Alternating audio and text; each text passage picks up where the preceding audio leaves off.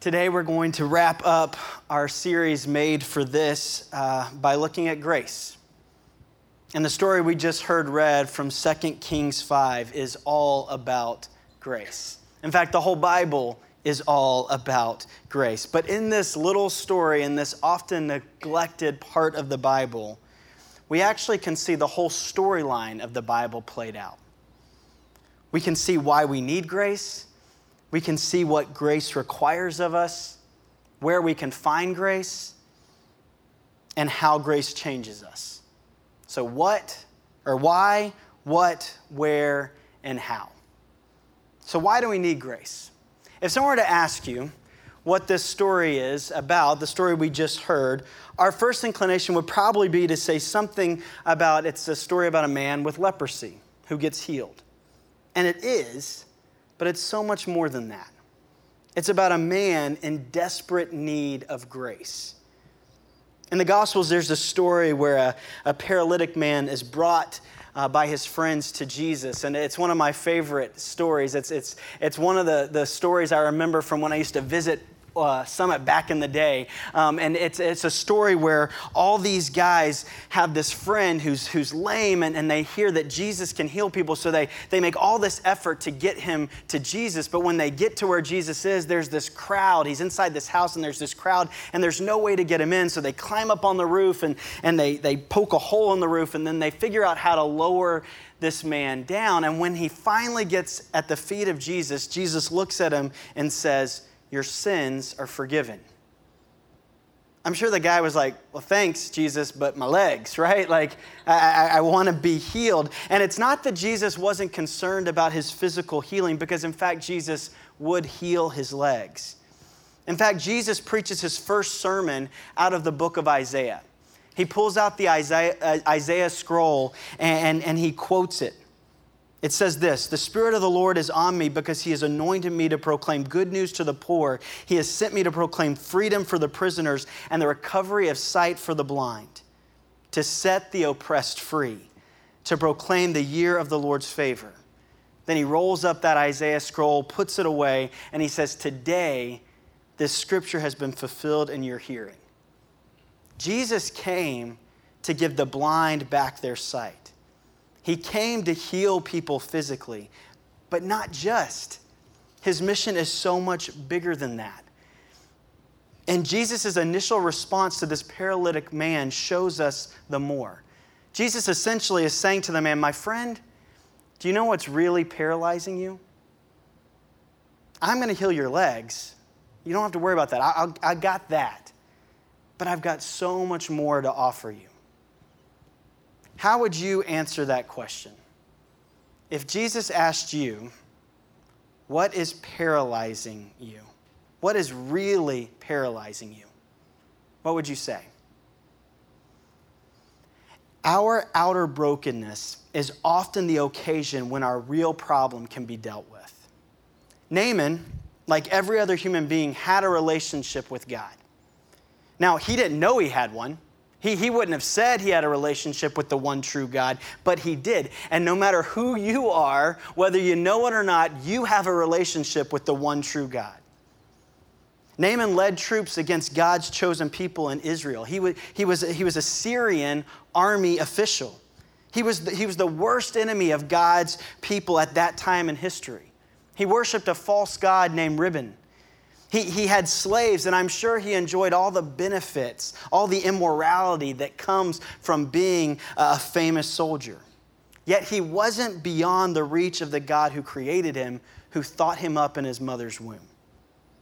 Like we saw in the first week of this series, all of us have been created in the image of God. And whether we like it or not, whether we acknowledge it or not, we have a relationship with our Creator. And as we look at this story, we'll see our Creator is always moving towards us. Now, we might be running as fast as we can in the opposite direction, but no matter how far or how fast we run, all we need to do is turn around and He's there. Isaiah 46 13 says this I am bringing my righteousness near. It is not far away, and my salvation will not be delayed. Did you hear that? It's not far away. Even if you've run far away, it's not far away, it's brought near, it's right there. You and I, we are often unaware of God's nearness to us, especially when we're in the process of running away. It's one of those things that we can only see as we look back and reflect on our story. And most, most testimonies have a common thread. Uh, there's some trial or transition or tragedy that disrupts a person's life. The loss of a child, or a sickness, a betrayal, a divorce, a, a forced bankruptcy, some kind of rejection. Why? Why do all testimonies have that common thread? Because our outer brokenness is often the occasion when our real problem can be dealt with.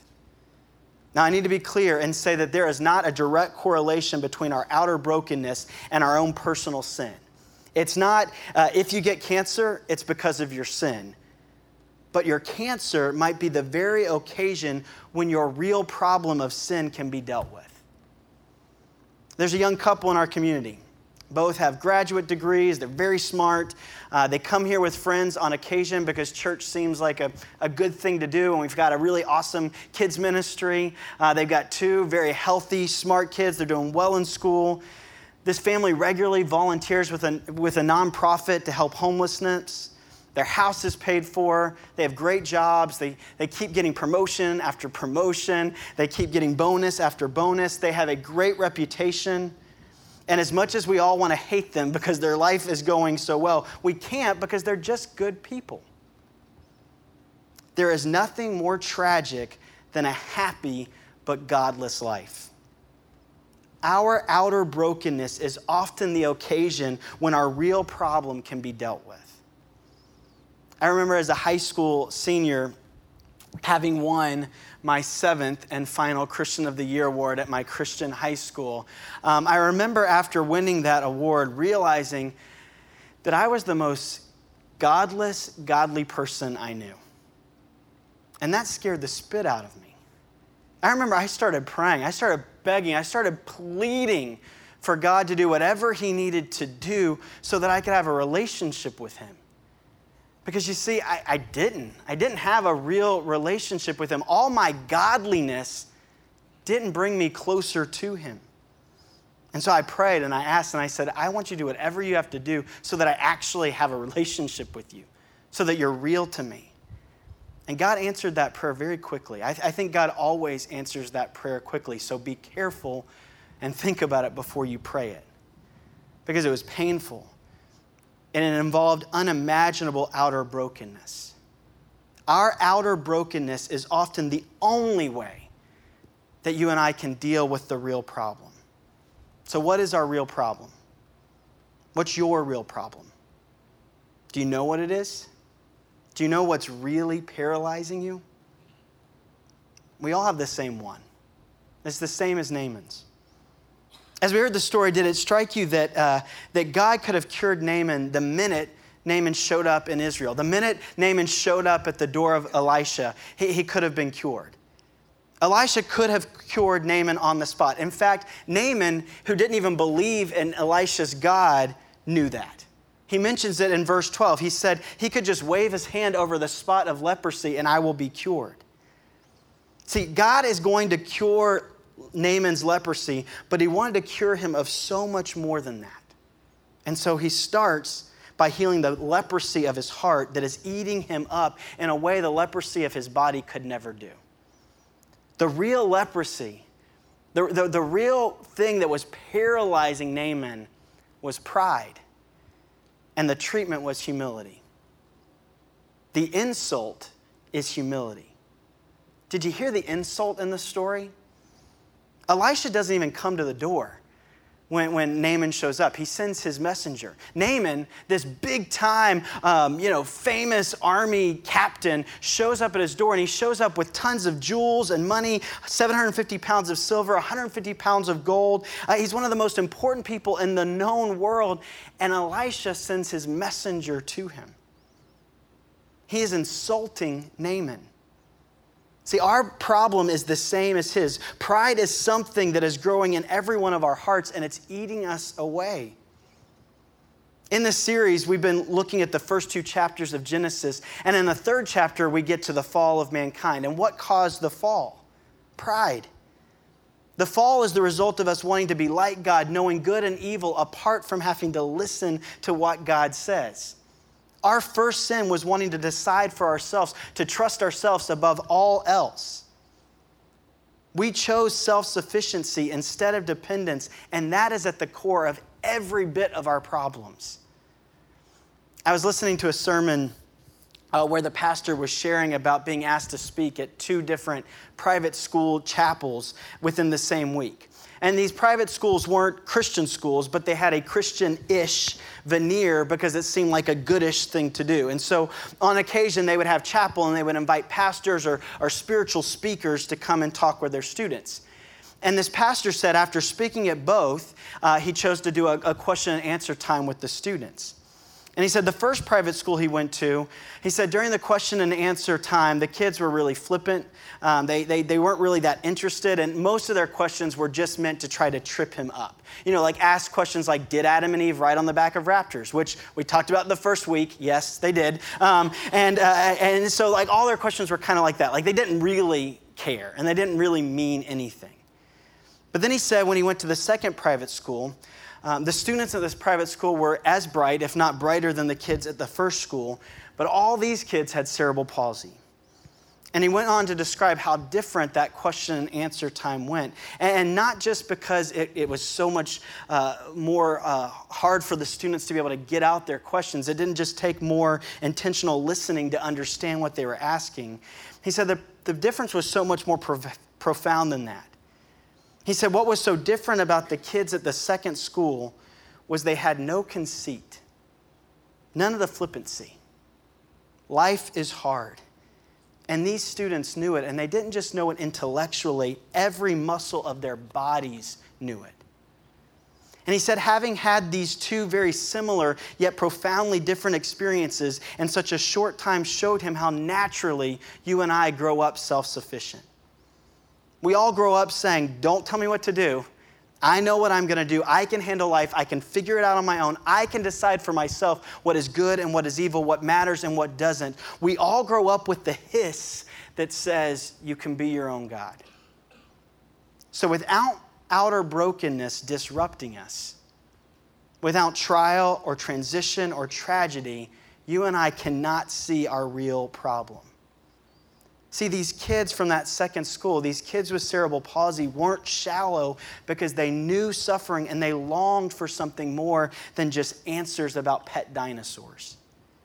Their outer brokenness had made them open to consider the real problem and to long for the real solution, which is grace. For some of you, this is acute. Your outer brokenness cannot be ignored. Your sickness or your failing marriage or the anger that has lost you friends or your job, uh, that's right there at the forefront. There's grace. You just turn around, it's there. it's right there. God is right there, and wherever God is, there is grace. Without the outer brokenness, you and I are incapable of seeing the why of grace. So that's the why. What does then grace require from us? Well, grace always comes to us in the same way it came to Naaman. In the beginning, grace is nothing but an insult. It always starts this way. Before you can build a palace on a site, you have to first knock down the shack that is already there. And so the demands of grace are always insulting at first. They go after our self sufficiency. They go right after our pride. And when you begin to experience grace, when you first bite into it, on the outside it's bitter, but once you make it through that first layer, it is infinitely sweet. But to get there, it requires humility. And although Naaman lived thousands of years ago, his problem with grace is the same problem that you and I have with it. Grace is simple, and that makes it offensive. You can see it in verse 10. What does Elisha say? He says, just wash. And Naaman's response is to march off in a rage. The simplicity of what Elisha says to him offends him. See, we expect healing and salvation to be something sensational and elaborate and dramatic and impressive and complex. I'm listening right now to Jeffrey Tambor's autobiography. Jeffrey Tambor was the, was the father on Arrested Development. And so I'm listening to his, uh, his autobiography. And for a little while, he was into Scientology. And, and one of the things that stood out to me as he was talking about that experience first of all, that the fact that throughout the whole book he seems like a very sane, rational man. So like, it's like why, why would he ever get into that? But, but what, what was interesting to me is that when his life started falling apart, when he found that, that his outer brokenness could not be ignored any longer, he found something comforting and hopeful in a religion that said, if you work hard enough and if you pay enough money, you can move up these levels. They're, called, they're called operating thetan levels. Um, and, and, and he even mentioned the name. The, the name thetan to him was so intriguing and comforting to him because it said to him he was something, he was part of something complex and incomprehensible that only the brightest and most enlightened and richest could take part in. See, his outer brokenness led him to religion, not grace. Grace is always simple. It's always insulting, and it always requires humility. Naaman is offended by the simplicity. Naaman uh, essentially says, like, all right, c- come on, Elisha, like, make me go get the, the broomstick of the wicked witch of the west, or, or destroy the ring, or, or pass through the knights that say knee. Like, make me do something. Send me on a quest of some sort. But grace is simple. It's simple enough for the least of these to understand. Wash, repent, and believe. Any idiot can wash, repent, and believe. So, so people without money or without power, without any goodness or any morality, they can do it. It's as if nothing about us matters when it comes to grace. Nothing about me can merit or earn or attract the grace of God. Yep, that's right. Believing that is a prerequisite for experiencing grace. Grace requires that. Nothing about us matters a bit when it comes to grace. And that statement requires tremendous humility. And I know that sentence seems to invalidate the previous one. But, but listen, grace is already there. Remember Isaiah 46 13. It doesn't require anything for us, uh, for it to exist. But the only way you and I can see it there is we have to turn around. That's the only way that you and I can see that it's always been chasing us down. But to actually do that, to actually make that turn, requires humility. It's there whether we, whether we turn around or not, but to see it requires humility. So that's what grace requires. So, where do we find it? For this, we got to go back to the first part of the story. Originally, how did Naaman find out about healing? It was from a, a little slave girl. It's from a girl that he ripped from her family, that, that, he, that he destroyed her family and brought her into his house to be a slave. This unnamed girl was at the bottom of the social ladder. She was a female in a culture where, whether you were a slave or not, uh, you were still treated as such. She, she was a child. She was probably 10, 12, maybe 14 at the oldest. She was a foreigner. Not only that, she was a foreigner to, to, a, to an enemy nation. She was at the very bottom of the social ladder, and yet she's the one that God speaks through. This child, who every day had to do simple manual labor duties, living a life, a harsh life as a slave, had an understanding of her true calling and saw a much bigger, much more exciting existence than what was visible in her circumstances. This 10 year old girl looked at her owner and saw someone made in the image of God.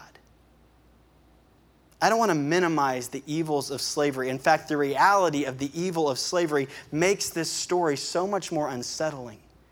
Grace is always shocking and disruptive. What this little girl does, I would never ask of anyone who finds themselves to be a slave. But that's why it's shocking. That's why, even though we don't know her name, we know this story. So, we want to find where grace is. We find the humble and the uncool and the uneducated, those without money, without worldly success. We go and we find the oppressed. Did you notice that Naaman's slaves, the ones he brought with him to see Elisha, understood what was happening before Naaman did? When Naaman goes off in a rage, they're the ones that have to convince him. They're the ones that say, wait, wait, no, don't, don't walk away. Do what he says. The reason is it was easier for them to get it than it was for him. Oppressed people know powerful people are lucky, and powerful people believe they are skillful. Oppressed people know that powerful people are lucky, and powerful people think, believe that they are skillful. People who have failed know how hard life is. Failures know how weak people are. Successful people stay deluded about it. When successful people hear the gospel that you, that you and I can only be saved by grace alone, not by anything that we have done, they often reject it. Our outer brokenness is the only way that you and I can deal with our real problem. That's why the humble, the uncool, the failures, the oppressed get it first, and that's why God chooses them to speak it. That's why it's in them where we find it. And this is consistent throughout the entire story of the Bible. Go back to the, the, the, the, Genesis, the book of Genesis, the very first book of the Bible. At the very end of Genesis, we have the story of Joseph. And Remember, Joseph was, uh, was sold into slavery in Egypt by, by his brothers. His brothers were jealous of him and, and greedy, and so they sold him away. And while he was in Egypt, he ended up in prison. And, and while he was in prison, there was a great famine that came upon the land. And the Pharaoh, the most powerful man in the, in the whole known world at the time, had no idea what to do. Nobody knew what to do. No one understood the problem, but the answer was in Joseph, a slave in a dungeon. Or think of Goliath, the giant. No one knew what to do with him. The answer was in a young boy named David who had a slingshot.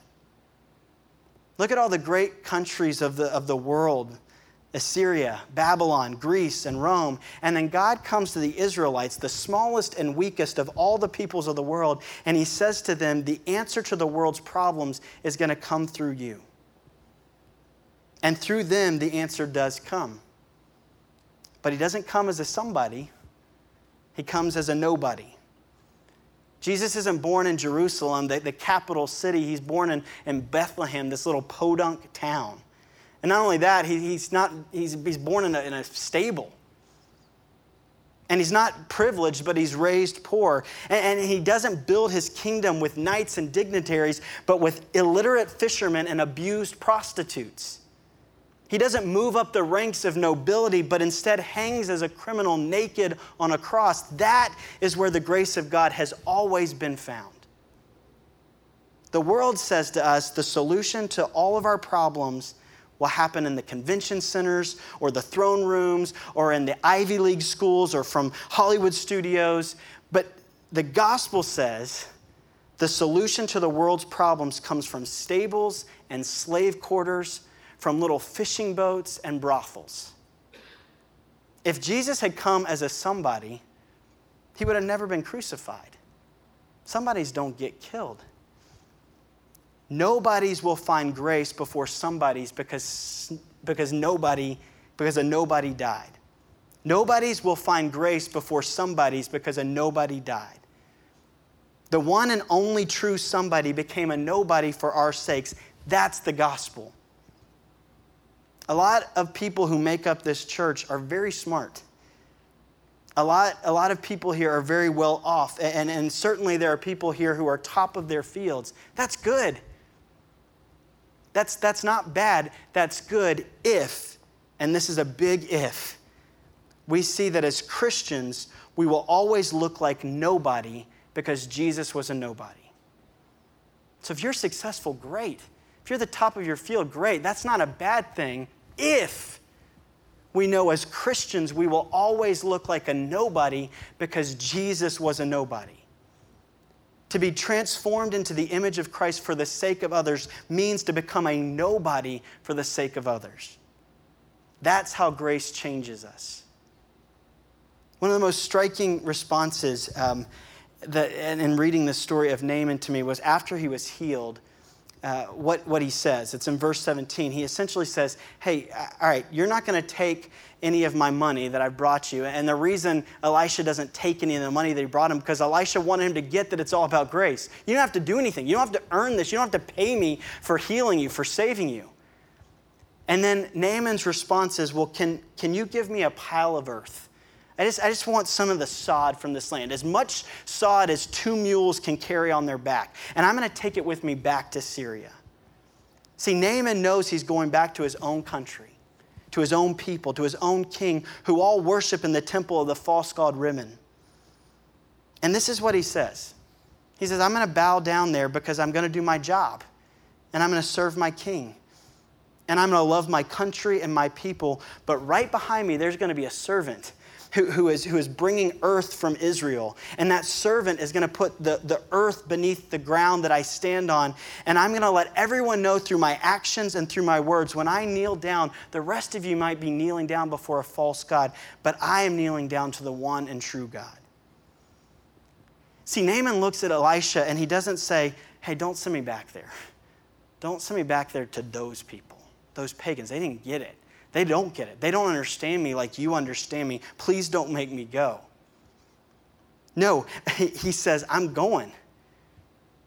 See, there are a lot of people who profess to be Christians who feel that way, though. I don't want to be out there. Or, or I need to make sure that I make a statement and I draw a line so that you know where I stand and where you are and that there's a separation between the two of us. I, I'm going to I'm going to make that line so clear so that you don't mess me up. That's not religion. I mean, that's not grace, that's religion. But grace changes us to say, just like Naaman said, I'm going back.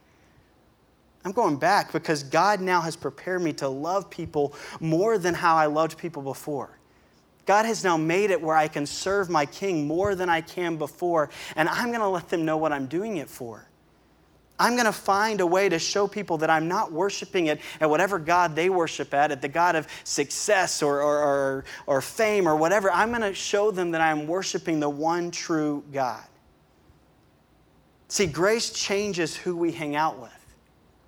Sure, we, we hang out uh, with other Christians. Christ centered community is important, but grace makes us long to hang out with those who are running away. Do you long to hang out with those who are actively running away. If you don't, my guess is you haven't really encountered grace. Because that's how grace changes us. It makes us long for those people, it makes us long to be around those who are running away. Do you know that Jesus actually preached about Naaman? Um, in Luke 4, in that same first sermon, the very first sermon he preached, at the end of the sermon, he says this There were many lepers in Israel in those days, but Elisha only healed Naaman the Syrian. Jesus ends his very first sermon by saying, The only people who get healed are the outsiders, are the ones that religious people shun, the one that religious people separate from. So then, once you realize that, once you realize that's how Jesus ended his sermon, it makes sense their response. Those people, after Jesus' first sermon, wanted to kill him. In fact, they tried to throw him off of a cliff because of his exposition of Naaman's story. Do you know why? Because what he was saying to them is the, the true God is not just your God. It's not like you have your God and then they have theirs. He's the God of everyone. God has a relationship with everyone, whether they know it or not, or whether they want it or not, and He is constantly chasing down every single person. And God's chosen people hated that. They hated that thought so much that they wanted to kill Jesus for saying it, and eventually they did. We did. But Ephesians 2:13 says, "But now in Christ Jesus, you who were once far away have been brought near by the blood of Christ."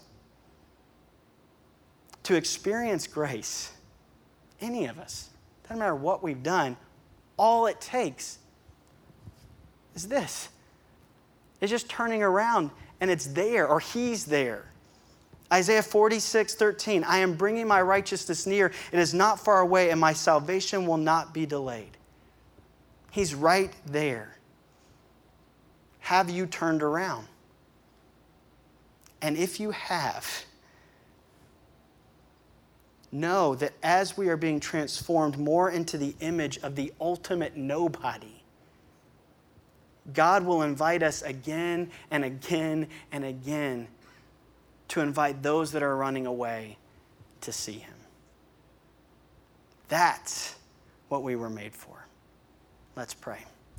Father God, I thank you that this obscure story about a Syrian army official and a slave girl and a prophet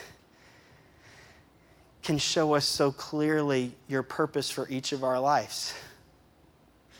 Father, you want us to experience your grace, the grace that can come simply by us turning around and looking. And Father, for those of us who have experienced that, I pray that, that your grace will make us so aware of, of your goodness uh, and, and, and what you have to offer that we can't help but go towards those who are running away and say, You don't have to keep running. And Father, you know the people in our lives uh, that, are, that are there, and you know uh, the places where we're nervous about doing that. But Father, I pray that your Spirit would empower us. And Father, if there are any here that are running away, give them the courage and the humility to just turn around. Father, we pray this all in the name of the, of the one who died for us, Jesus. Amen.